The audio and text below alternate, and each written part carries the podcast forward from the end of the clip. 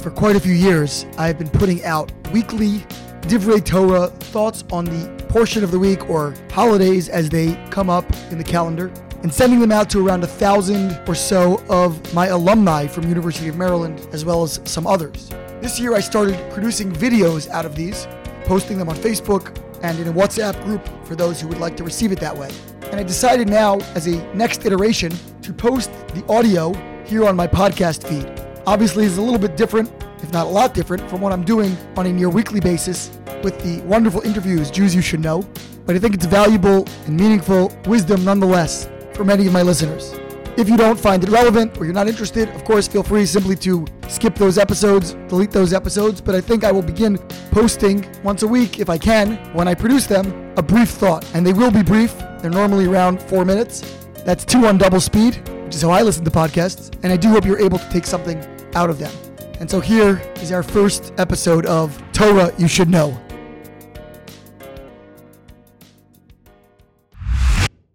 Last week, Shabbat in the Jewish world was bracketed by two painful losses.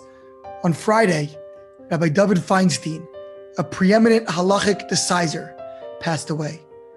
And on Saturday night, we learned that Lord Rabbi Jonathan Sacks, arguably the most eloquent spokesperson for Judaism in the modern Western world, had departed on the holy day.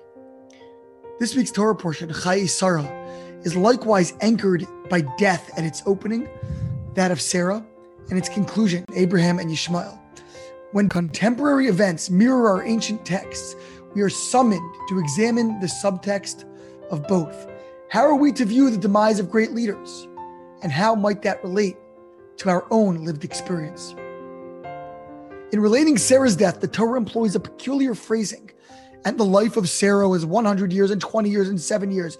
These were the years of the life of Sarah. The final words seem repetitive, so Rashi interprets them to teach us her years were all equally good.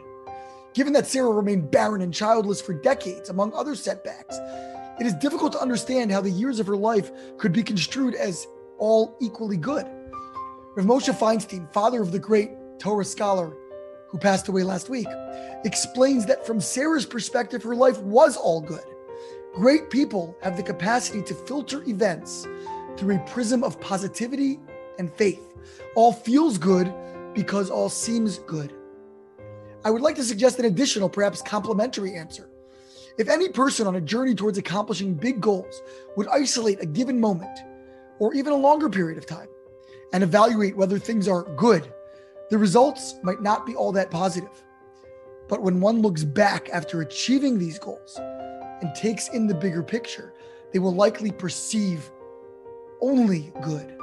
When we enjoy a wonderful vacation, for example, we don't focus on the time spent packing, driving to the airport, standing in line, retrieving our luggage, sitting in traffic, and all the myriad mundanities unrelated to, but instrumental in, the vacation itself. Rather, we recall the feelings of closeness and relaxation occasioned by the experience more broadly. Social scientists even have a moniker for this. They call it the peak end rule. The incredible men who passed away last week surely must have braced their own challenges.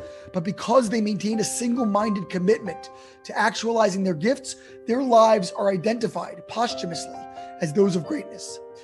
A related thought, this one from Rabbi Jonathan Sacks himself.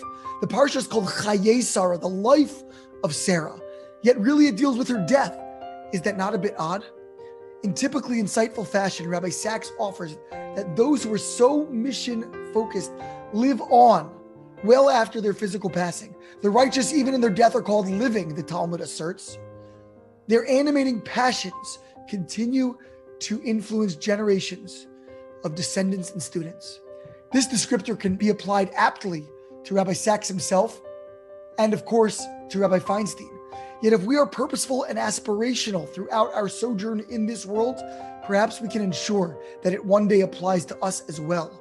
Let us emulate these great men in their single mindedness to attain righteousness and wisdom, and to raise families that carry the banner of our faith.